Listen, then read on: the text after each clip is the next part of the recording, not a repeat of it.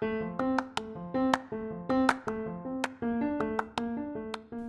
and welcome back to Once Upon a Blue Moon, brought to you by Shaping Foundations, a student led nonprofit dedicated to raising awareness and fundraising for rare diseases.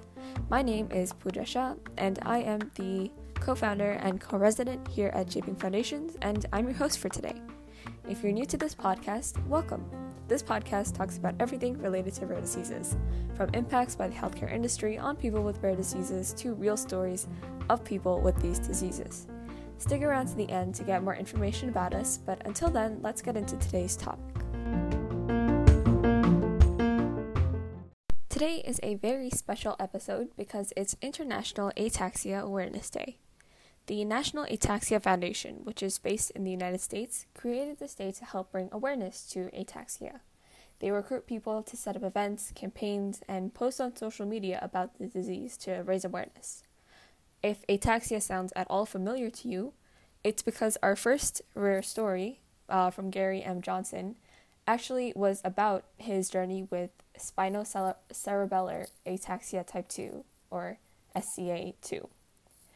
So, a little refresher about ataxia it's a little bit more of a general term, and it refers to the de- degeneration of the nervous system. Onset can occur at any time in life, depending on what type of ataxia you have. Ataxia causes damage to the cerebellum, which is the part of your brain in the back. It's called the tiny brain, and it's what controls your motor skills. So things like being able to balance, coordinate your movements, and your posture all is that all of that is based on the cerebellum. Damage to this area causes symptoms that people generally associate with being drunk. So things like slurring your words, uh, stumbling, or falling. The disease can progress, however, and cause heart problems, deterioration of fine motor skills, so your more intricate details of moving, trouble eating and swallowing, and some types of ataxia can even lead to death. In honor of International Ataxia Awareness Day, we're going to talk about Ishana Sukhbir, who also has spinocerebellar ataxia type 2. We're going to talk about her journey with the disease and how it's impacted her life, and especially as a young person, how it's impacted her growing up. Um, in her youth, Ishana was always clumsy, something her parents didn't really pay much attention to.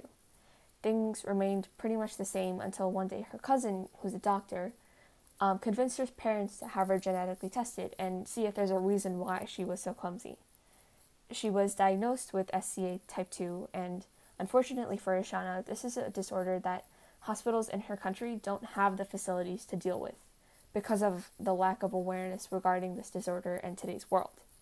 This negligence not only impaired her physical well being, but also had a significant impact on her daily life.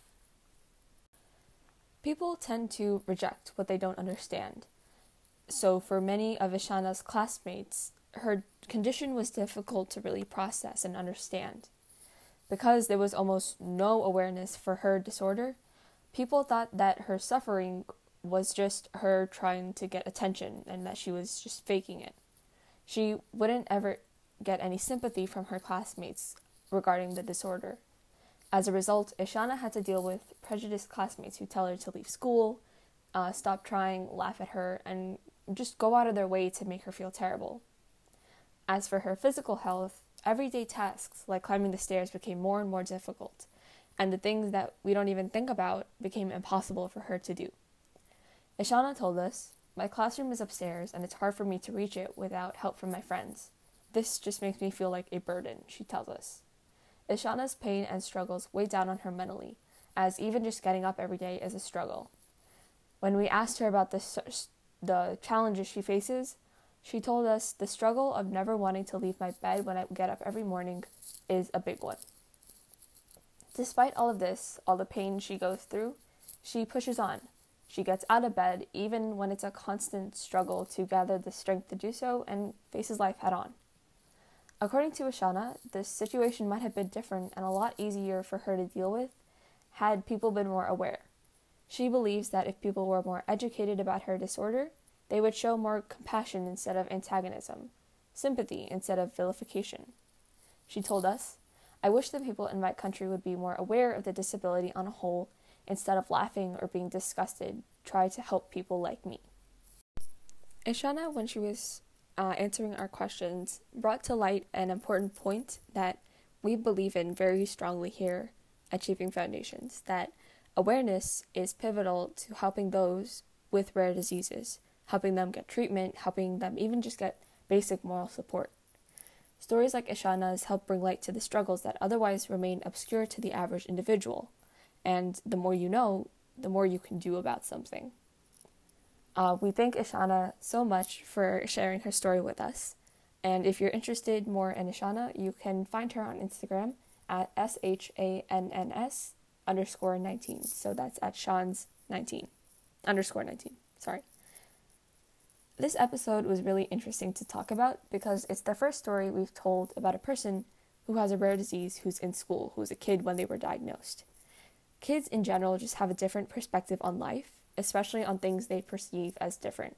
As we know, kids can be, you know, meaner than the average adult or the average individual.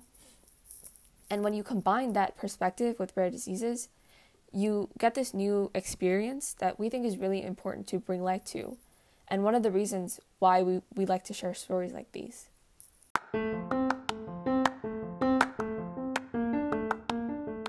That's our episode for today. Thanks for tuning in.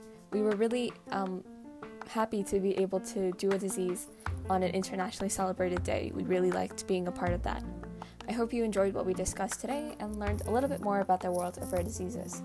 If you've been inspired by today's podcast and want to learn more, check out our Instagram, Facebook, or Twitter at Shaping Foundations or our website, shapingfoundations.wixsite.com. Want to get involved?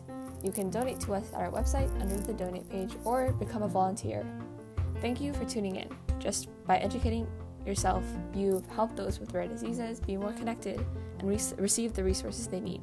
Any contribution you can make is a great one. Catch you next time.